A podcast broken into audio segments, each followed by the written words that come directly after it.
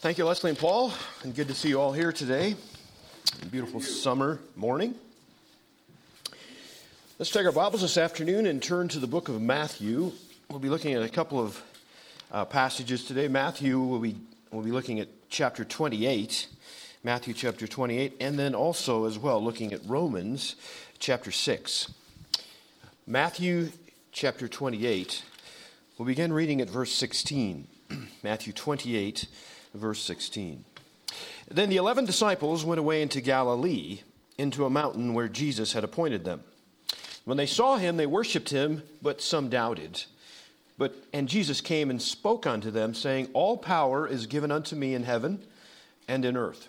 Go ye therefore and teach all nations, baptizing them in the name of the Father and of the Son and of the Holy Ghost, teaching them to observe all things whatsoever I commanded you. And lo, I am with you always, even unto the end of the world. Let's turn to uh, Romans chapter 6 for a moment. Romans chapter 6, as we look at the real meaning and identification with baptism. Romans chapter 6, and we'll begin reading at verse 1. What shall we say then? Shall we continue in sin that grace may abound? God forbid. How shall we that are dead to sin live any longer therein? And know you not that so many of us as were baptized into Jesus Christ were baptized into his death? Therefore we are buried with him by baptism into death, that like as Christ was raised up from the dead by the glory of the Father, even so we also should walk in newness of life. For if we have been planted together in the likeness of his death, we shall be also in the likeness of his resurrection, knowing this, that our old man is crucified with him that the body of sin might be destroyed, that henceforth we should not serve sin. For he that is dead is freed from sin. Now, if we be dead with Christ, we believe that we shall also live with him, knowing that Christ, being raised from the dead, dieth no more. Death hath no more dominion over him. For in that he died, he died unto sin once, but in that he liveth, he liveth unto God. Likewise, reckon you also yourselves to be dead indeed unto sin but alive unto God through Jesus Christ our Lord. Let not sin therefore reign in your mortal body, that you should obey it in the lusts thereof. Neither yield ye your members as instruments of unrighteousness unto sin, but yield yourselves unto God. As those that are alive from the dead, and your members as instruments of righteousness unto God. For sin shall not have dominion over you, for you are not under the law, but under grace. May God add a special blessing to the reading of His Word. And let us just pause for prayer prior to our study this afternoon. Father God, we thank you for being here amongst us, for giving us a beautiful day that we can gather and to worship and to learn more of you. Father, we seek you. We would ask for clarity today. We would ask that you would allow us to see you more clearly than ever before. We ask that our relationship would continue to grow That lifeline that has been accomplished by Jesus Christ and He alone. Father, may we see you for who you are. Father, we look forward to the future, the time in which we'll be together with you and Jesus forever, eternally. That is an undescribable event to be in your presence, to see my Savior's hands and feet as he paid the price for me. He approached Calvary with duty and love. May we see that even more clearly today. Father, bless us through the Word, using the Holy Spirit exclusively to teach us. Well, thank you for what you'll accomplish in our lives as a result of being here in the Word, asking these things in Christ's name. Amen. Well, we've been engaged in a uh, study uh, primarily around the Gospel of Luke, of Mark. I'm sorry, and uh, we've been seeing the walk of Jesus. We've been seeing the power that he has over numerous things. There was nothing of which he couldn't handle. There was nothing of which he was inferior to. We saw the power over demons. We've seen it over disease. We've seen it literally over every imaginable obstacle of which would have been thwarting his kingdom, shall we say. The one thing he came, though, is not just to have a physical kingdom, because that would have been rather easy. He could have just taken over by force. It was amazing. Now, our board is erased today, but I, I just, every time we had written down the size of the temple of which he cleansed in a matter of hours 35 acres of temple that were being used to make money by the religious leaders. They were merchandising and not creating it as a place of prayer, a place of worship, a place of somewhere that people could see God more clearly, to hear Him, if you will. And He single handedly cleaned this place out. We found that in the last week of his life, this is the Passion Week, that we're actually, uh, we're going to take a bit of a break today, but it's amazing how it just all flies together. We were on Wednesday of Passion Week last week. Jesus was back in the temple the day after he'd cleansed it, and he was taking some heat, obviously from the people that were making money. The people that he had ticked off massively. What are you doing? By whose authority did you do this? Who, who gives you the right? Who do you think you really are? And actually hoping he would say, Well, I'm the Son of God, because that would be seen as blasphemous and they could have ended his life. That was the whole goal, actually, all along, was to get him, get rid of him. And we found that he handled that rather well. He made them look like fools, and they walked away. They, once again, strategically did not understand the mind of our Savior. He was brilliant. He was brilliant. He's 48 hours away from being on a cross. It's a cross that he's destined to choose for himself to be there. He's chosen it. He's not there because he's just didn't quite measure up and they finally got a hold of him. It wasn't that he just didn't quite get his message out to everyone and take the world by storm. No, he came for this reason. He came to literally die for the sins of you and me and those people in the age and generation of which he was living, backwards and forwards. He had one sacrifice that was going to be accomplished once and for all. The last three words of Jesus Christ uttered on this planet was the most infamous words that I'm so glad he could say them was it is finished. Wow. To say that it is finished is magnanimous for us sitting here today. You can go with a future that's is pre-planned. When you accept Christ by faith, bingo. And all of that is yours because of what Jesus' travel to Calvary accomplished. Today, I want to take just a, just a step back because of situation and circumstances that God has brought to us. Um, it's something, and by the way, uh, July is a lot better month for baptism in the Ruby River than January. it's not. They're, they're scheduled to open in January, so be yeah. No, I don't. and I'm going to be super honest. I don't like a lot of water, first of all, but cold, icy water is definitely not my, my theme. And it is amazing, though, for us to be so blessed to be in a valley, uh, the Ruby Valley, that literally, and have afforded the opportunity to use the Ruby River to baptize those that have trusted in Jesus Christ. What a, what a gift, what a glory it is. And as Paul has pointed out, it's our Jordan, shall we say, our little, little Ruby River. Um, at any rate, though, what we want to do for the mo- next moments in front of us is to look at a very, I would say, not necessarily an intense, detailed study of baptism, but one that certainly would be overarching and would give us a good picture of what's behind it. Uh, baptism is a word that is thrown around. It's actually somewhat out of I would say, sorts with even the church today. You don't see a lot of baptismal services. You don't see a lot written or talked about in regards to that. And yet, uh, we read some verses here today that give obviously a physical command from Jesus. That was some of his very last moments of order, shall we say, to his disciples. He says, I want you to go out and make disciples and baptize them. It's pretty clear. There's nothing that would be, huh, I wonder what he really meant by that. Hmm, I wish he would have been more, really more clear, not so subtle. No, it was very clear, wasn't it? But it's more than just that, the physical, uh, shall we say, the physical observation of that. We want to get beyond, behind that. We want to get further. We want to get deeper than that. What's it really a picture of? Because it is a symbol. It's, yes, it is a physical observation. It's a command. It's something that Jesus himself literally gave for us as believers. Um, and starting with the fact of how we read just those few verses, um, clarity, obviously, is our intention today. We want everyone to understand what baptism is about. The very word itself comes from, it was actually transliterated, the English word baptize was transliterated from a Greek word called baptizo. It was so close to what they wanted to get the meaning from, they used baptizo to get baptized. That's pretty simple. Uh, you can get that, can't you? It's pretty clear, it's straight away. But what does that word mean? What does baptizo, that would be the verb form of the Greek, uh, what does it mean? It literally means to immerse. It means that very word. It is to immerse. And the baptismal ceremony is immersion in water by a person that is giving observation to a trusting, saving faith in Jesus Christ. It's not something that saves you.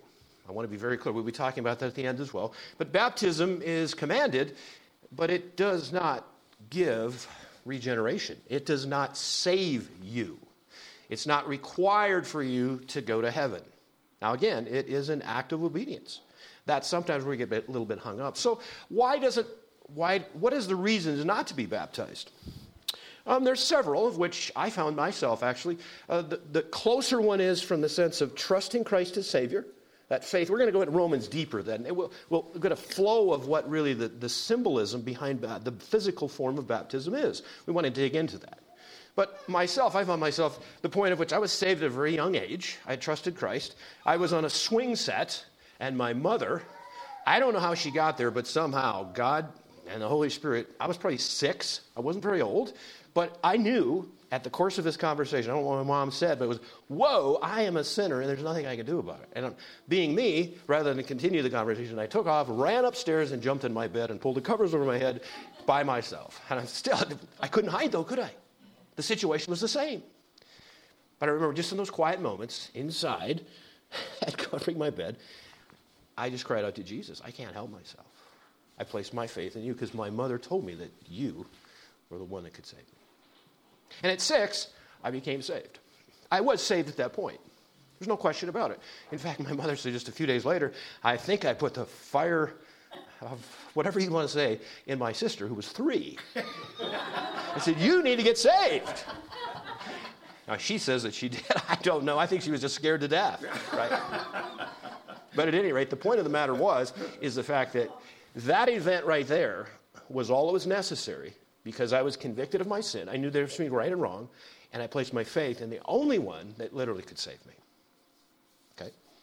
Um, as time went on, um, you know, I, you know how it is. You, your, your flow of life is a little bit up and down, the ebbs and flows of life.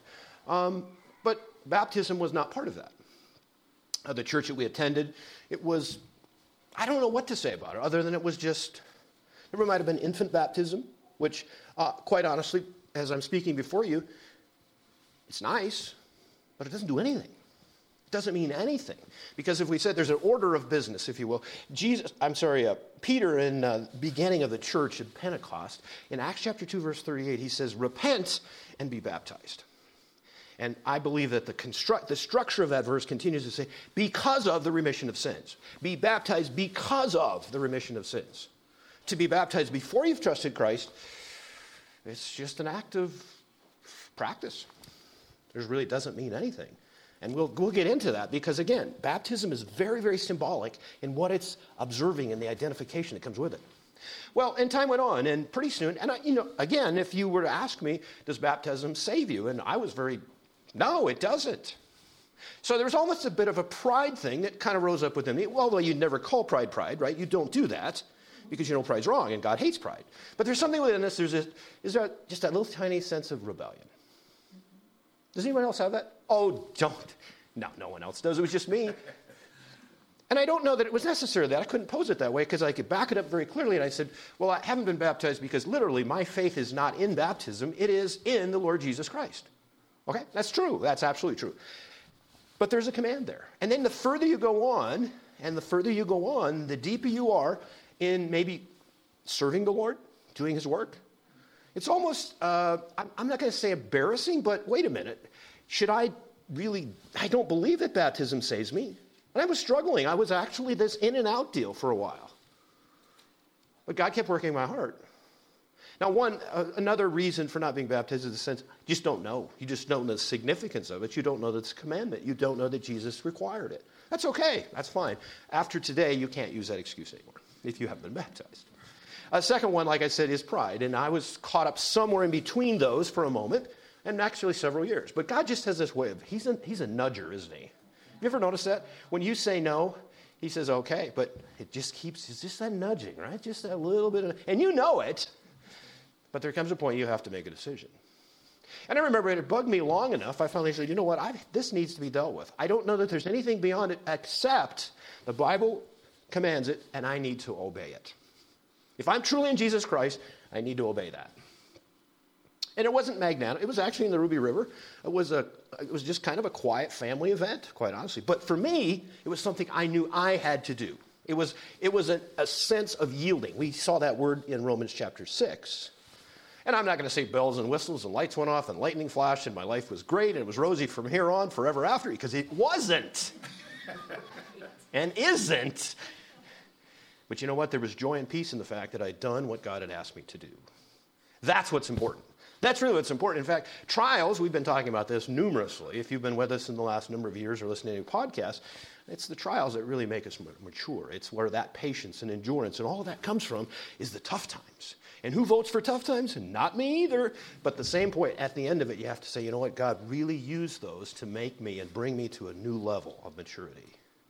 That's what he's after. And you know what? You know, we, another word that he calls it is you're just a little bit more like Jesus Christ. That's success. Philippians chapter 1, verse 6 says that he's faithful to complete and to and, and finish the work. He's not done with me, he's not done with you. As long as we have breath in our we continue to yield. He continues to shape and mold and make us everything that is best for Him when we look a little bit more like Jesus. I want to look in the mirror and I want to see just a little bit more Jesus. John the Baptist said it best. He says, I must decrease, and He, Jesus, must increase. That couldn't be probably a better postlogue for my life, if I, if I could say that, that Jesus increased and I decreased. You know how we do that? We do it by yielding. We yield by following commandments. And baptism is one of those. Now, there's another reason not to be baptized, and that is the sense of defiance. In other words, I'm, you know, I know it doesn't save me, and I'm just not, I'm taking a position, I have, I'm just not going to do that. Um, that's a, that's a fairly difficult place to be because usually behind that is there's probably other sins that are in your life. If you're defiant on one, in the sense of obedience, you're going to find yourself probably in a level of defiance in just following God at any level. And then the last one uh, is a very good reason. If you've not trusted Christ as Savior, then for heaven's sakes, don't get baptized. It's, a, it's worthless. Because that's not what saves you. That's not what's going to get you out of hell. That's not what's going to get you into heaven. In other words, you say, Well, I was a member of such and such church, and I was baptized on this date, and I was, you know, you go, No, none of that matters because none of it's strong enough. None of it makes enough sense. None of it is powerful enough. Only the blood of Jesus Christ and only He and He alone is strong enough to be able to get you where you want to be. Thank God. I'm glad there's not any other way. I'm glad Jesus said, I am the way, the truth, and the life, and no man comes out of the Father except by me. I like exclusivity because it's simple for guys like me. Today, have you noticed the erosion of truth? And I'm saying that with quotes around erosion. You can't even find it because that's exactly what Satan wants. He wants nobody to know the truth. The less the truth is known, the less possibility of something actually finding it. I've never seen such a diluted force and course of truth today. And yet, we've got to go back to God's Word. Even Jesus said that. He said, What does the Scripture say? They'd ask him some really you know, meticulous question. They're just trying to trap him. And he said, What does the Bible say? Isn't that a great place to be? When somebody asks you a really tough question, you can just say, Well, what does the Bible say? See, all of then it all goes back to the Creator. In the beginning, God created the heaven and the earth. That's a great place to start because then you start to think, oh, I'm created, so I'm responsible. If I'm responsible, I'm accountable. If I'm accountable, to who? Well, God, not me. Isn't that good stuff? Identification, that's a word that you'll find that's linked to baptism as well. Identification. Well, we've talked about what it is. It's literally that ceremony in which a person is immersed. And that word is very key. It's not sprinkled, it's not dipped, it's not anything other than literally that word itself means to be immersed. There's a reason for that. We find, in fact, let's look at some examples of that. Let's go to our Bibles and let's go to Matthew chapter 3. Matthew chapter 3, let's look at some instances of baptism and the physical observation of that. Uh, Matthew chapter 3, let's look at verse 6. And we'll actually start back a little bit further. Let's find our, our man John the Baptist. Let's just start in verse 1. Matthew chapter 3, verse 1. It says, In those days came John the Baptist preaching in the wilderness of Judea and saying, Repent you, for the kingdom of heaven is at hand. For this is he that was spoken of by the prophet Isaiah, saying, The voice of one crying in the wilderness, Prepare you the way of the Lord, make his paths straight. The same John had his raiment of camel's hair and a leather girdle about his loins, and his meat was locusts and wild honey. Wow. That's going natural, isn't it? Then went out him to Jerusalem and all Judea and all the region, watch now, about Jordan, and were baptized of him, immersed of him in Jordan, confessing their sins. That was John the Baptist. Uh, turn with me to Matthew chapter 3 and just turn over to verse 16. Jesus has shown up.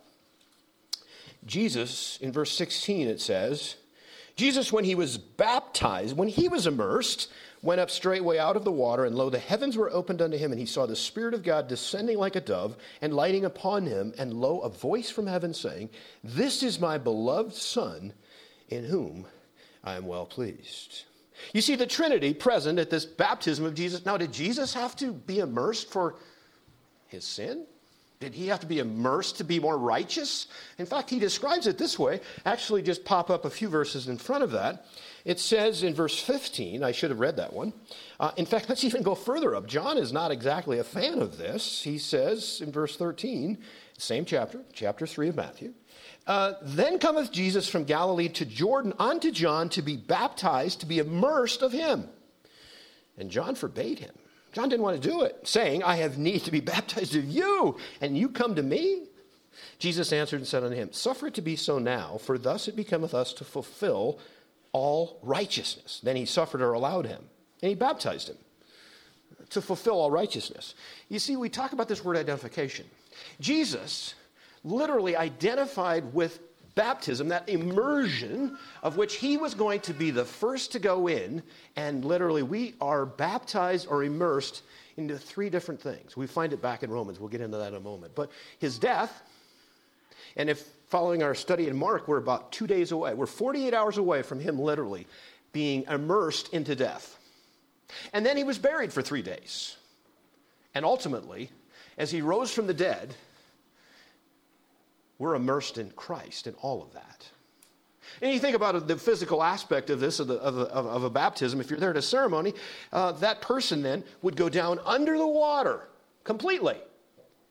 You're immersed in the water, which would be you were immersed in Romans chapter 6. It talks about being baptized unto death.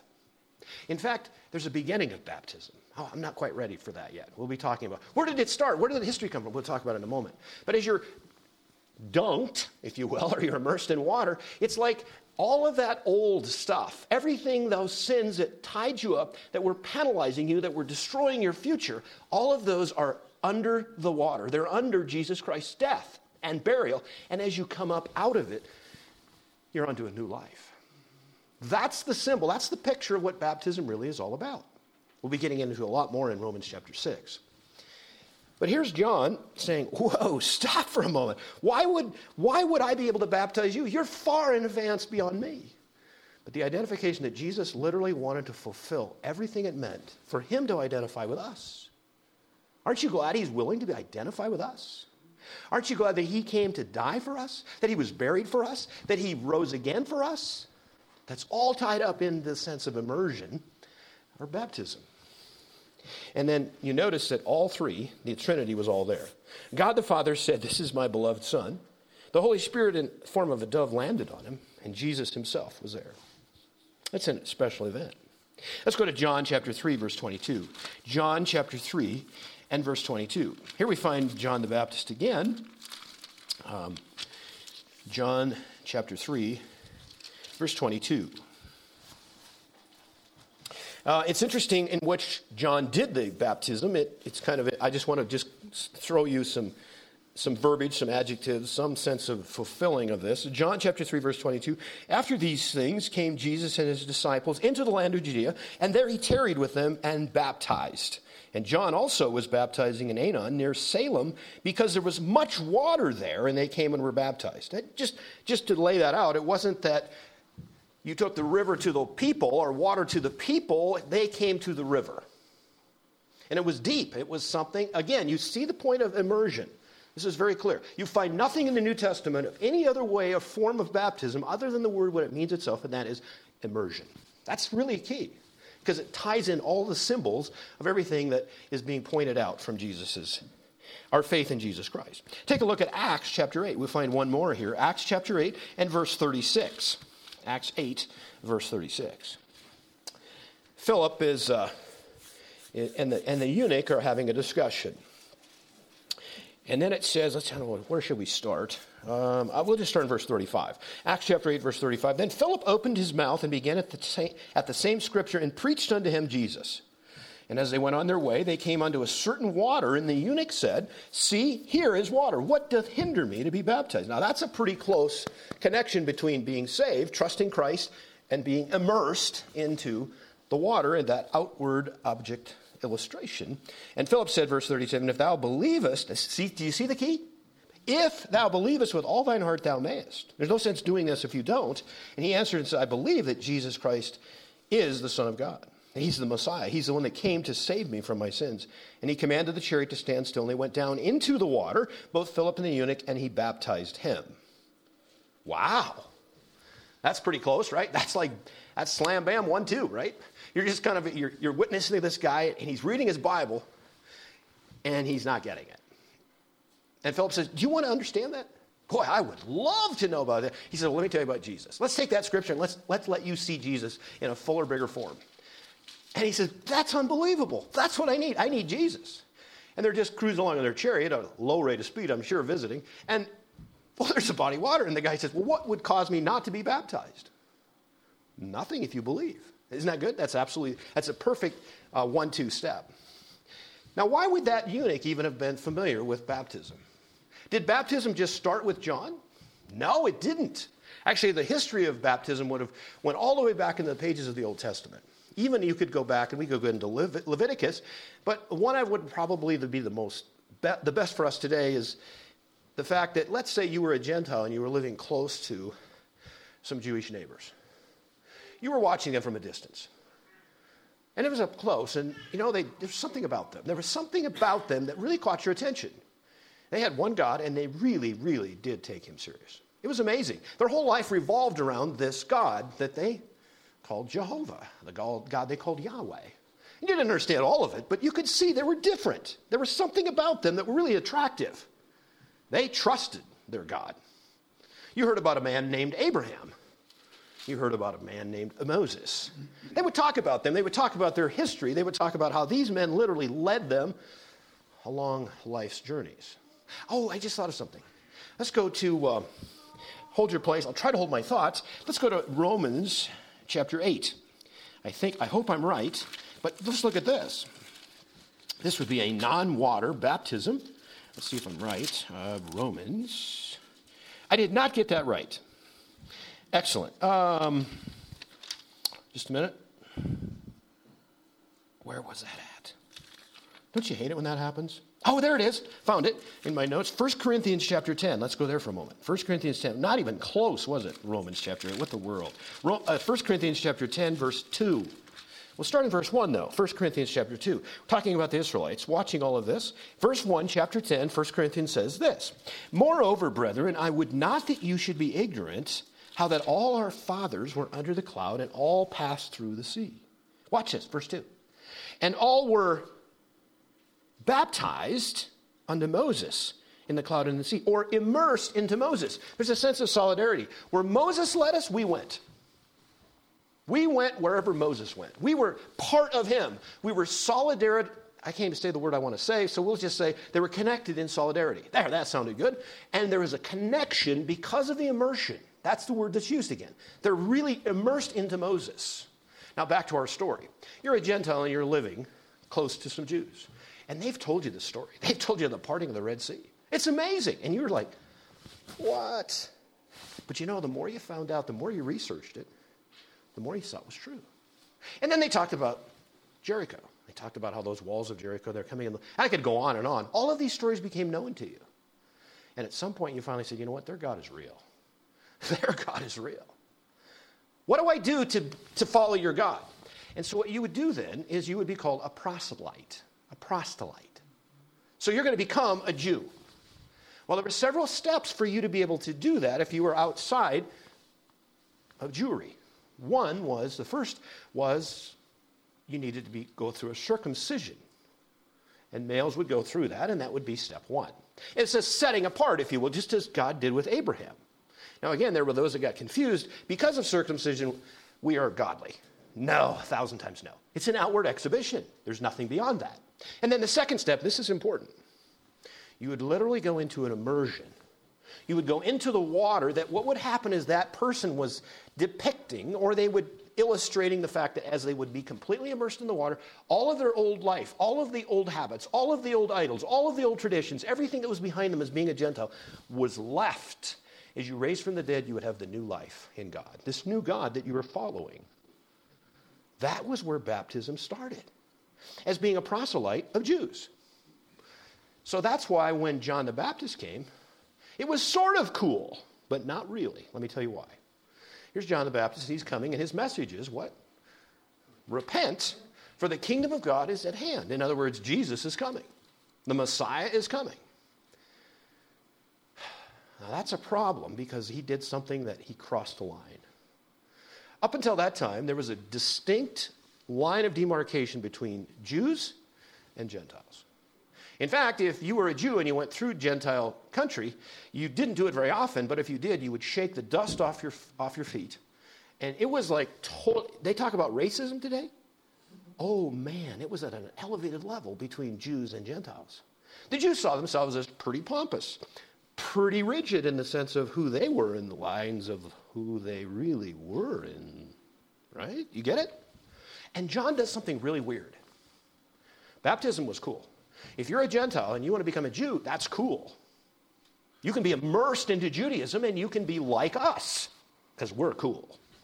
But John did something that was way out of character, and the religious leaders hated him for, well, you know what happened to him, right? Remember? What happened to John? He's beheaded. He lived the cause, fought the fight, lost his life. He said this this is the part they hated. Um, it's not just Gentiles that need to be baptized. You Jews need to be baptized. You need to be immersed in repentance because your heart is just as dirty, just as corrupt, just as lost as any Gentile in the world. Oh, that was met with just a skosh of resistance, just a tiny, teeny bit.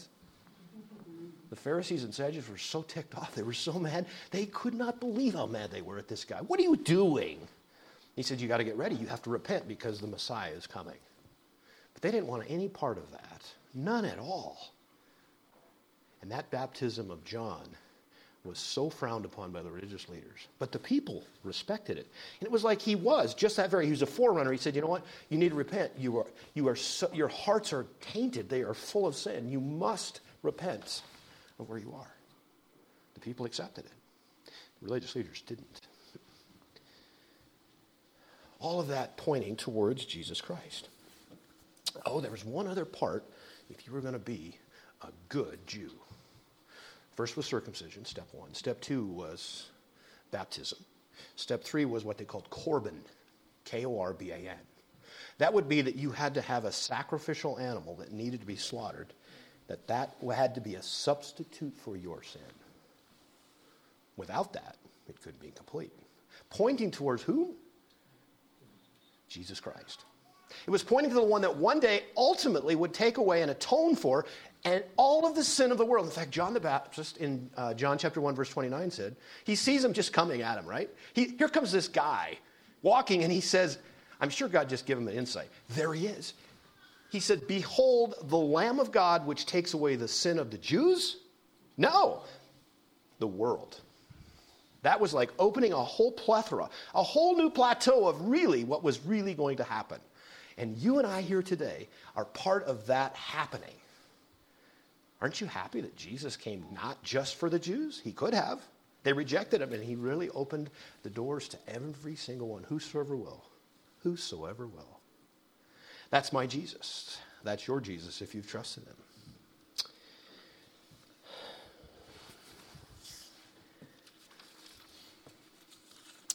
But what does it mean?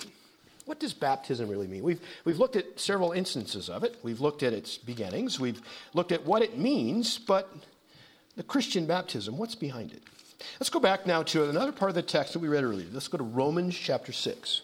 Paul is laying out for his readers the real key, the real baptism, and he's talking about something that's spiritual.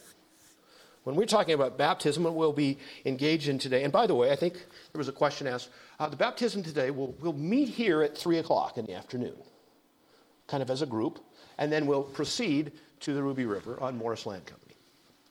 And we'll have a baptism service there. Whoever feels led to be baptized. If you've trusted Christ as Savior and you want to act in a sense of obedience, then this is a moment for you. This is a time that literally it fulfills a command that Jesus is doing, as, has asked to do, of every generation. But aside from that, let's go to Romans chapter 3 now, and let's just look at this. It starts off in Romans chapter 6, verse 3 is where we want to go, and he says, Know you not that so many of us, as were baptized, immersed into Jesus Christ, were baptized into his death? So think of that for a moment. The very sense that Paul wants to get at, now set aside the H2O for a moment baptism by H2O. Just set that aside for a moment. It's very, very relevant because it's the physical illustration of this event we're going to be talking about. The first thing that you need to really have a picture of is the spiritual regeneration. The immersion that I want you to get a picture of is the fact that you're immersed into Jesus Christ's death. You have to be there because that's the key. Jesus died for you. Without his death, that you're part of, it's nothing different. Nothing's changed. He says that's what literally you are immersed in is into Christ himself. His life becomes your life. He died bringing bearing your sins. He rose again for your justification. He was your substitute. now that's the greatest substitute I can imagine. You are if you think of this for a moment, when you're spiritually baptized, immersed. I keep using those two words synonymously because they're exactly the same. When you're immersed in Jesus Christ, you are, you ready? You are inseparable from Him. Thank God. I don't want to go anywhere he doesn't go. I want him to be part of everything I am. 1 Corinthians chapter 6 talks about that literally when you've accepted Christ, your, you yourself are the temple of the Holy Ghost. Wow. All of that being a picture spiritually of what we have. Now, how does that happen?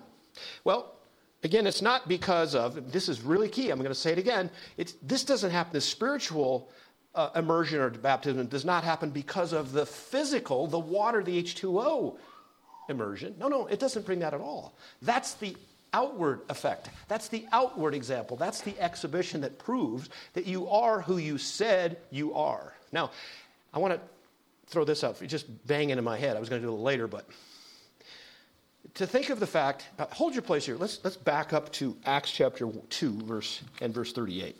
Acts chapter 2. Now, what's just taken place is Peter has given a resounding short sermon about Jesus.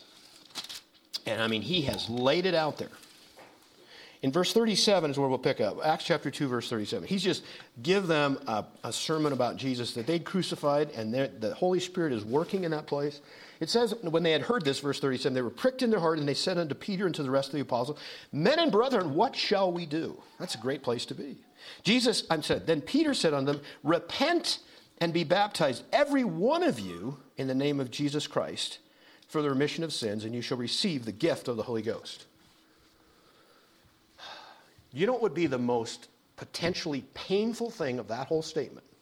Was not the believing, because that's an internal thing, right? That's a spiritual renewal. That's where it all comes as the regeneration. You know what would be really difficult? Is to literally be baptized or identified with the most hated man in the religious leaders in all of Israel. Who's that man? Jesus Christ. You are going to take a stand, he says, if you really have repented, you will be baptized because you will stand out and say, I publicly affirm the fact that I have a relationship. I have trusted Jesus Christ, who everyone in the religious realms hates. Now, I'm here to say that's where America's headed. It's not exactly a free flowing sense of unbiased, on, you know where I'm going, the wokeness, the awakeness, all of that stuffage Jesus is no part of that. You can't talk about Jesus freely because Jesus took some stands that we as a nation don't want to be part of. Right? Even though then it was probably even worse. That's my point about baptism. It's making a stand, it's making a statement publicly. I've trusted Christ. All of the things that's associated with Him, all of the things He's done for me, I want to be tied onto that. I want to be associated with His death because that's what broke the penalty of sin. I want to be associated with His burial, those three days that He lay in the tomb. But more importantly, in all of that, as I come out of the water, the H2O literally, I have been given a new life a brand new life. I'm no longer my own, I'm literally my Savior, my Master's. Oh. How does that happen? Is it arranging for a baptismal service? Is it getting dunked? It's all good? No. It's by faith. It's by faith. In fact, let's go to Ephesians chapter 2. You can roll back to uh, Romans chapter 6. Hold, you probably still have your hands there. We're going to go to Ephesians chapter 2. Now, Paul, I'm sorry, Peter said to repent and be baptized. But look at Ephesians chapter 2. Oh, we should start, actually start in verse 1. It, it shows our true picture. Uh, Ephesians chapter 1, verse 2, verse 1. And you hath he quickened or made alive, who were dead in trespasses and sins. You were dead, you were. What can a dead person do for themselves? Absolutely nothing. Wherein in time past you walked according to the course of this world, according to the prince of the power of the air, the spirit that now worketh in the children of disobedience, among whom also we all had our conversation in times past in the lusts of our flesh, fulfilling the desires of the flesh and of the mind, and were by nature the children of wrath, even as others. Now that's a bad spot. That's as bad as it gets. But God, I like the but gods in Scripture, who is rich in mercy, that's not giving us what we deserve, for his great love wherewith he loved us, even when we were dead in sins hath quickened or made us alive together with Christ. By grace you are saved, and hath raised us up together and made us sit together in heavenly places in Christ Jesus. How does that happen? That in the ages to come he might show the exceeding riches of his grace and his kindness toward us through Christ Jesus. Listen carefully. For by grace are you saved. Grace is unmerited favor, it's giving us what we don't deserve. How do you get it?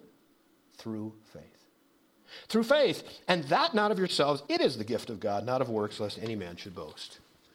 That's how the spiritual aspect of justification, the fact of receiving salvation comes.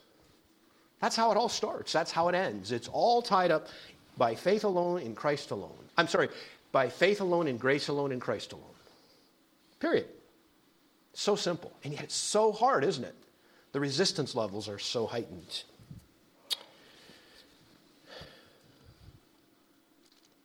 Galatians chapter, chapter 2, you're pretty close, just turn back one book if you're in Ephesians. Galatians chapter 2 and verse 20. Galatians 2 and verse 20. I am crucified with Christ. Do you see the identification, the immersion that Paul spoke of in Romans? I am crucified with Christ, nevertheless I live. Yet not I, but Christ liveth in me. Just as you are immersed in Christ, Christ is immersed in you. And the life which I now live in the flesh, I live by the faith of the Son of God, who loved me and gave himself for me. Oh my goodness, you can see that total inseparability from Christ, Christ in me. Let's go back to Romans chapter 6 for a moment. Let's look at verse 5. Romans 6 5. For if we have been planted together in the likeness of his death, we shall also be in the likeness of his resurrection. If you're immersed in his death, you're also immersed or baptized into his resurrection. Knowing this, verse 6, that our old man is crucified with him, that the body of sin might be destroyed, that henceforth we should not serve sin. Look at verse 9. Knowing that Christ, being raised from the death, dieth no more, death hath no more dominion over him. You know what? Death has no more dominion over you if you've trusted him. As you rise, and baptism is that symbol, as you're raised up out of the water, literally, that is a picture of your new life with what death has no dominion over you whatsoever. Ultimately. Now, yes, we will die a physical death. There will be a separation for a split second, literally to be in the arms of Jesus Christ, to be in his kingdom forever at the end of this physical life.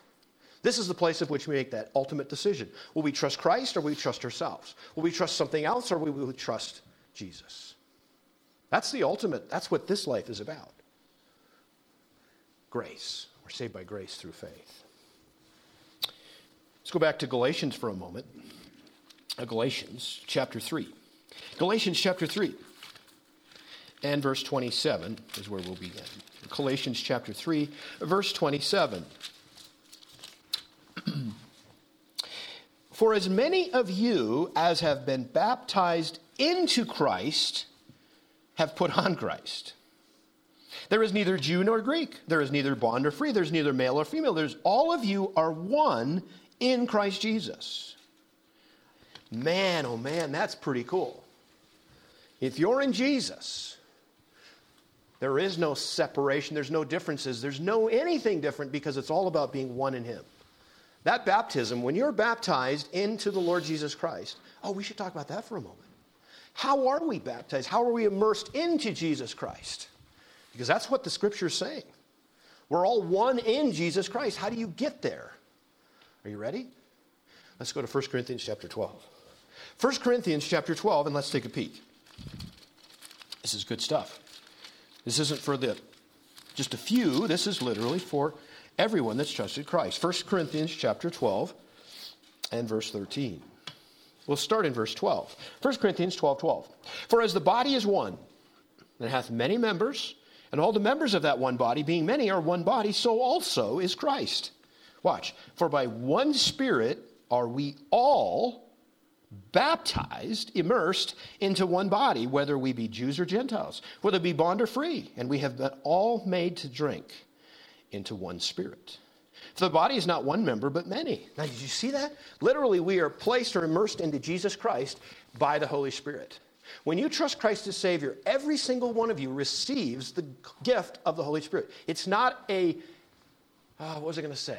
It's not something, a reward. You don't get, in other words, if you're a little bit better than your average, Joe, let's say, how many people are in here? Uh, half of you have been rewarded with the Holy Spirit. No, a thousand times no. The Holy Spirit is each and every one of the believers' possession. And the Holy Spirit, literally, that verse is telling us, places you into the body of Jesus Christ. You are immersed, baptized into Jesus Christ. Do you see how important then the physical outward observation is of physical H2O baptism, it pictures all of that.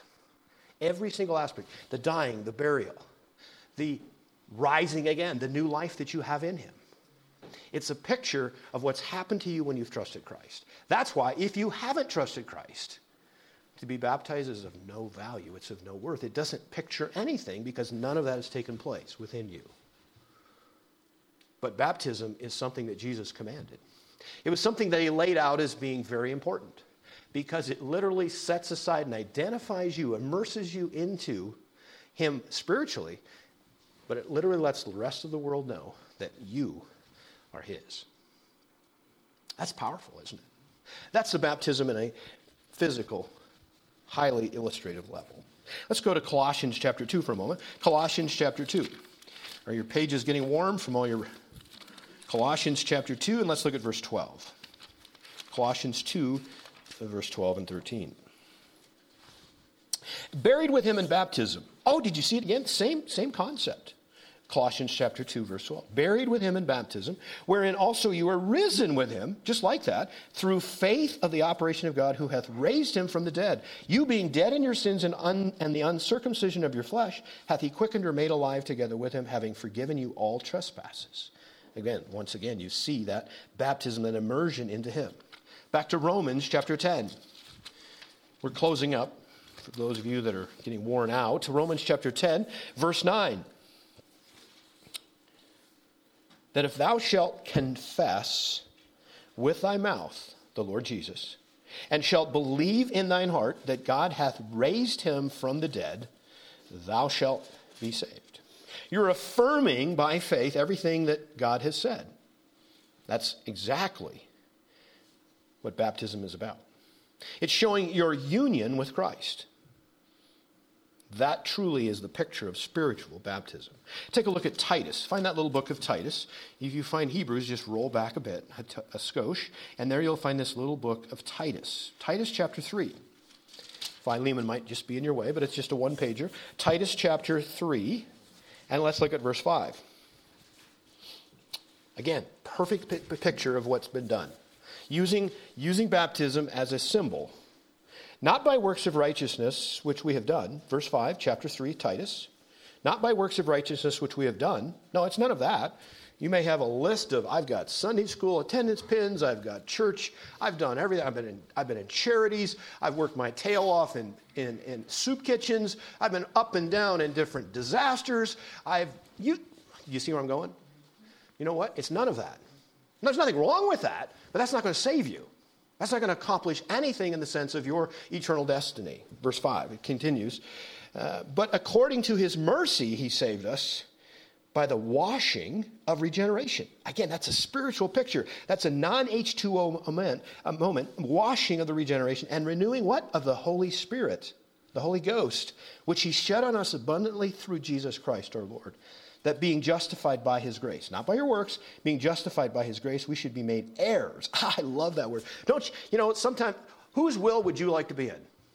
You say, well, you know, I wouldn't mind trying out some money for a while, just see how it all works out. I would like to, so much month left and no money. Have you guys been in that situation?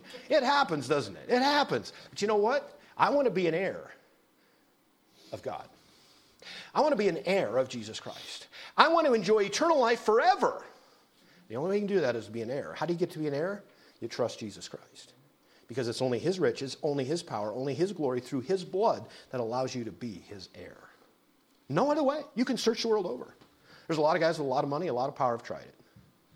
I think of Howard Hughes, way back when, right? Billionaire. When a billion was worth a billion, right? You know what? He, he found it all empty. It was all empty. All of those things that he could buy were empty. Power. There's a lot of powerful people in this world today that can just push a button, make a phone call, tap somebody on the shoulder, and they act now. You know what? Not enough. Not enough. I want only Jesus.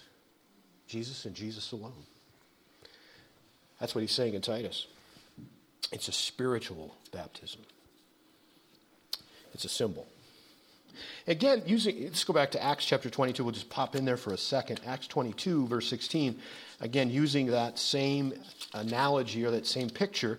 Acts 16 and 22. I got that wrong.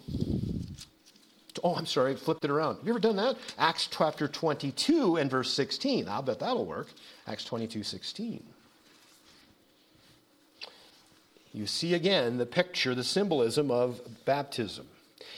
And now, why, and I'm jumping into a story, I understand. You can read that for yourself. Acts chapter 22, it says in verse 16, And now, why tarry? Why are you wasting time? Arise and be baptized and wash away thy sins, calling on the name of the Lord. Washing away. Baptism, water baptism being that picture. Well, we've talked about a lot of things. Is there any questions that you may have about baptism? It's, not, it's something that's not talked a lot about, is it?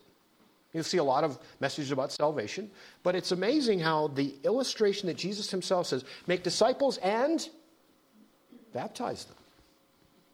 I was just going to say I was baptized twice. Once when I was eight years old in a church font, and the second time I was baptized in the river at 78. There you go. There you go. And the one that really meant the difference was the one at 78 because you trusted Christ. So what do you know at eight, eight years old? That's right. Now, again, let's just talk about that for a moment. As far as maybe you were even baptized in a different mode for a different reason, for whatever. Uh, the one that really makes the difference is the one that after you've trusted Christ. Period. Period. So if you if, if there's a thought of well, do I really need to be rebaptized? Well, if you haven't done it right the first time, then it's the initial baptism. Correct? That's how I view it. You get it right, right? That's pretty cool, isn't it? Yeah. Any other questions? Yes. Do you know how the, the dipping or the just, you know, the little bit of water, how did that come about? Or was that just a convenience thing or was there some other reason? There's prob- that's probably a whole message that needs to be done about that. I think it started, there, there's a lot of church traditions that got started from the sense of making it more convenient, easier. Um, there was the, all, the, there's another thought too, in the sense, which is a whole, I, I don't have enough time to, to flesh it out, but infant baptism. But some of the questions that are asked of the infant, which couldn't tell the difference between the day today and tomorrow, They wouldn't know. They just don't know, right? Nothing wrong with them. But they'll ask a question Do you renounce your sin? There's a whole font of things that go through. And the parents say, Yes. Well, I'm, I'm going to tell you something. That little junior, who's less than two right there, is saying in his mind, No, right? Because that's how they're born with that. Now, Romans chapter 5, verse 12 says that we're all born into sin. There's not, not one single one of In fact, I'm glad that it says that. I'm so glad that that verse is there. And you say, Why? Why would that be? Because if there was any possible chance of a human being that could make it without Jesus, Jesus wouldn't have had to die. Did you ever think of it that way? I don't want a chance. I don't want a possibility of any kind whatsoever because I want my Jesus to come because I know I'm a failure without him. I can't do it. I'm a sinner. So, back to your question. I believe some of that started just the sense of kind of just set it up, kind of like trying to save someone that you love. Our par- parents love their children. We do. But it's an error because every one of those little willful beasts become.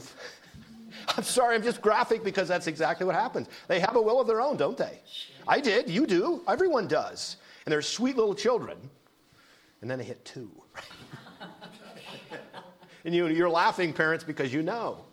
But you know what? It's still, God loves every one of us enough to have sent Jesus Christ to die for that little baby. Now, if a baby dies prior to, now there's, there's some, I would say, I'm going to say, uh, maybe I'll just say it this way denominations, there's their viewpoint of baptism. Let's talk about that for a moment. I think this is important. The viewpoint of several different kinds of, of denominations is very, very important.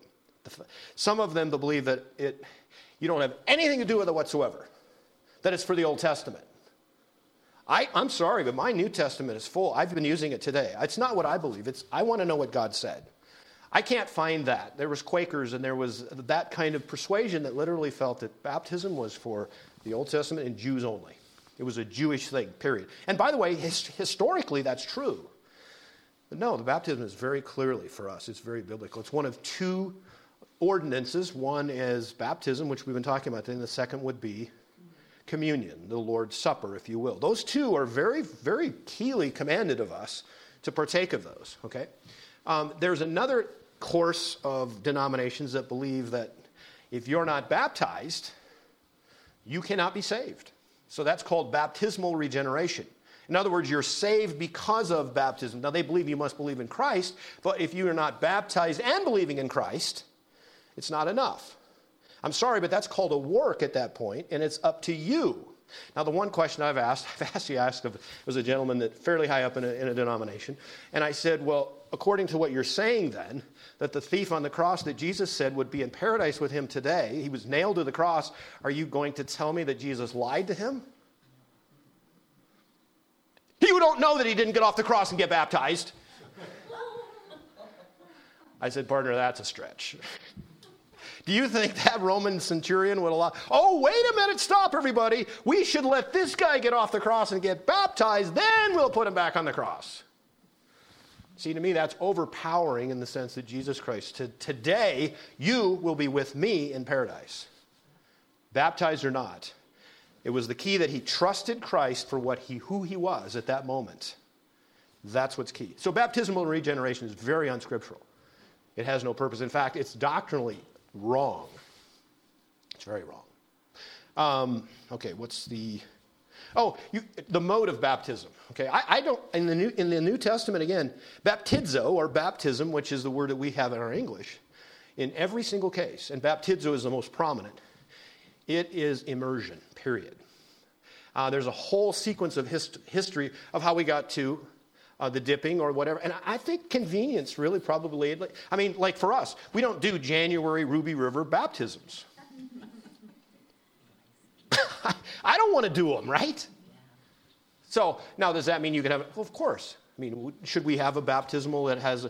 Probably, but we don't. And uh, was there another? There was another part to that that I didn't do a very good job with. Okay. Um, Some churches have a um, trough that. Yeah, exactly. Because I was asked if I wanted to do that, and I said, no, thank you. you want to go to the real thing, right? Yeah. And there's some, there is something. I will say this for me. Um, there's something about actually being in God's river. I, I, just I don't know what that's about, but for me, maybe it's maybe it's the biblical example, the Jordan River. You know, using, using that, or Philip and the eunuch, they're going by a body of water. Now, I'm, I'm understanding if you're in Los Angeles, you probably got to do something outside of the Ruby River, right?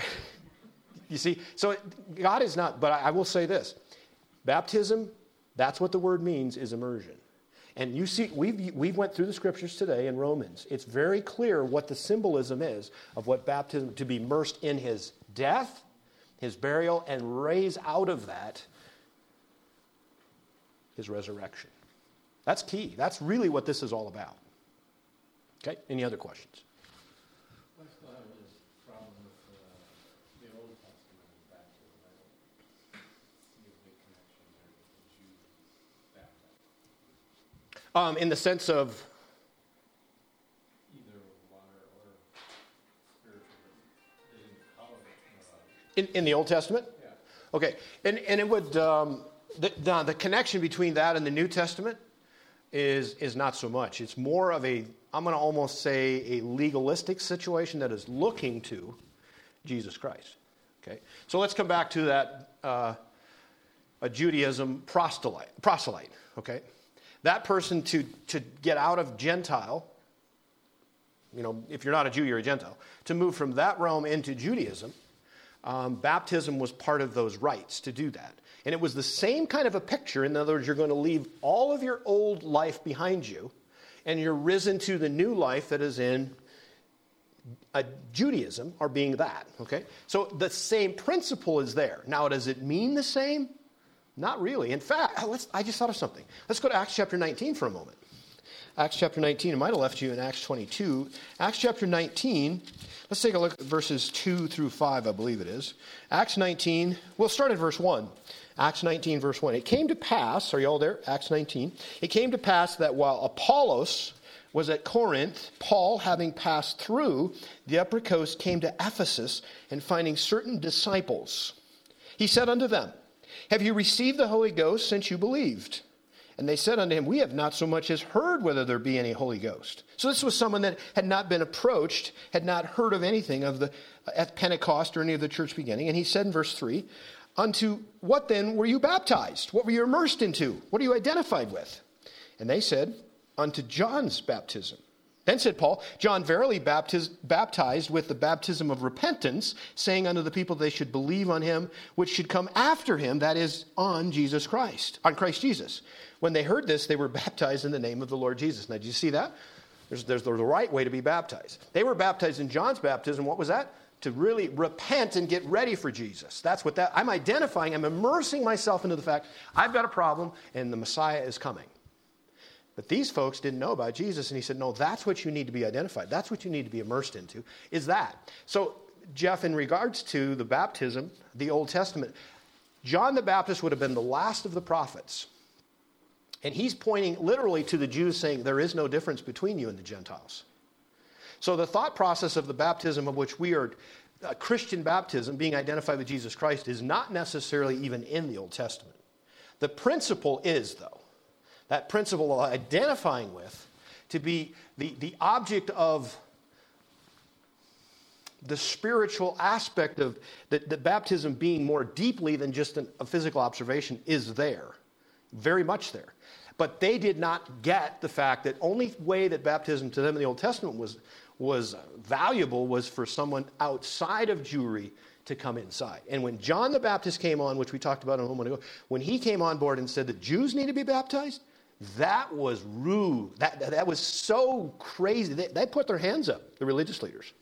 The common people said, you know what? We do have a problem. Sin is our problem. We need a Messiah. We need Jesus, which they found him later. But it's there. So the reason the Old Testament doesn't talk about it is because it applies mostly just to Gentiles. At that time, yes. Yep. Now, again, um, the part of, uh, see, and this is where the Jews should have got this, is that for any sin, well, if, let's go back to Adam and Eve in the garden, chapter 3 of Genesis. Um, you know, they sinned. You know, they were having these walks in the afternoon with God. What would have that been like? What'd you do yesterday? I just kind of walked with God. Literally, physically. It says that in chapter 3. They were walking with God in the afternoon. And then they sinned. And the very next day, that day, I, I believe it was that day, ah, we probably, honey, we probably shouldn't walk with God today. We, there's just something going on in my heart. What about your? Yeah, it doesn't feel right. So what did they do? They hid. And then even they kind of checked out the local fig shops, fig leaf shops, fashion, they went and got some fig leaves. But what did God do? This was the first time there was any, any blood that was actually shed. He said, because of sin, you have to have these animal skins. That was something brand new.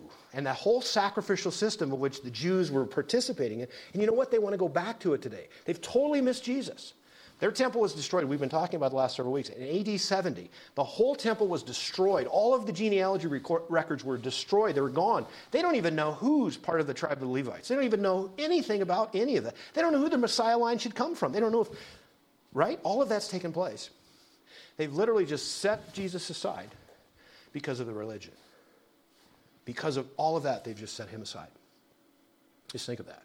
And sin required sacrifice. Sacrifice has to have blood. That's what Hebrews talks about. There can be no remission of sins without the blood. That's why Jesus Christ himself had to die on a cross. God himself died on a cross for you. And because of that, I personally want to be identified with that. I want to let people know that because of what Jesus did, I want to be his. He's the only one qualified. I don't know if I answered adequately or not, but the Old Testament is, again, the, the more that you understand the Old Testament, the more the New Testament comes alive. And the sacrificial system, I'm so glad for me that we don't have the sacrificial system. I'd have to have a whole herd of cattle for me because of the stuff that I'd have to, you know, oh, I screwed up again, right? All of that's covered when I trust Jesus Christ as Savior. And if you've trusted Jesus Christ as your Savior, then you have been commanded to be baptized. That's the first, and, that, and what it does, it doesn't save you, but it brings you joy and peace and blessing for following first initial commandment. Now, again, don't be bothered by the fact, you know, it's been a long time from the time that I trusted Christ. And that part of that is, is, is the era, the sequencing in which we've grown up. Baptism is not talked a lot about. It's just not. I'm not saying that, it's just not. So sometimes we use it as an excuse the, different, the, the, the, time difference between when we've trusted Christ. Well, you know, and there's one I didn't talk about. The reason is indifference. Does it really matter? Well, it does, because Jesus said it did. Okay, but that's where I got hung up a little bit. I, you know, no, I'm not trusting baptism to be saved. Well, that's fair. You shouldn't. But if it's 10 years, if it's 20 years, in my case, I don't even know. It was a long time. Finally, God just finally nudged me. You know, it was kind of like a nudge and finally just pushed me off, right? Son, you need to get this. It just worked in my heart. And then it worked out. It was just perfect. And, uh, and that obedience is a big deal. Okay, any other questions? If not, I've probably taken way too much of your time.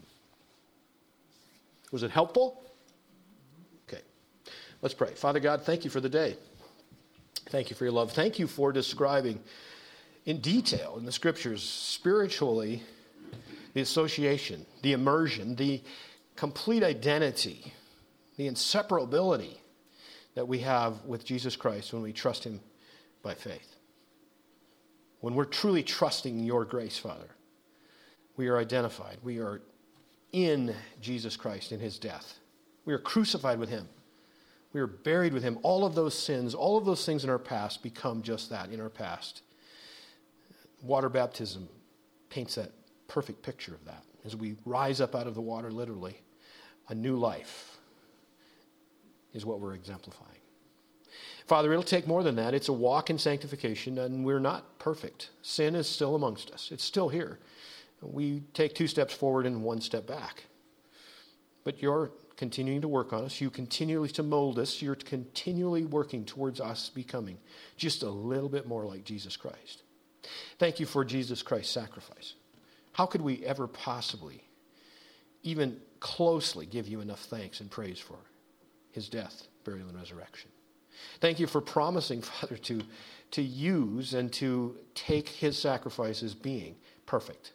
Because if he had not risen from the dead, we would have to assume that it was not perfect enough. But you did. He lives on high. Because of that, he was the first fruits of resurrection. So will we.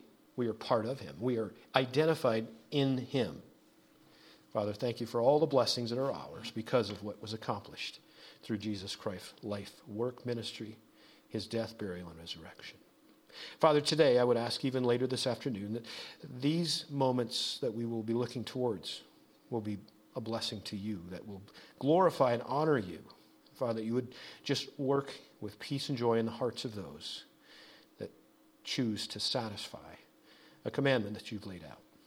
Father, we're here because we love you. We're here because you want us to gather together in your name. We glorify and honor you, asking you to do all of these things in the name of Jesus Christ, the most precious Lord of all.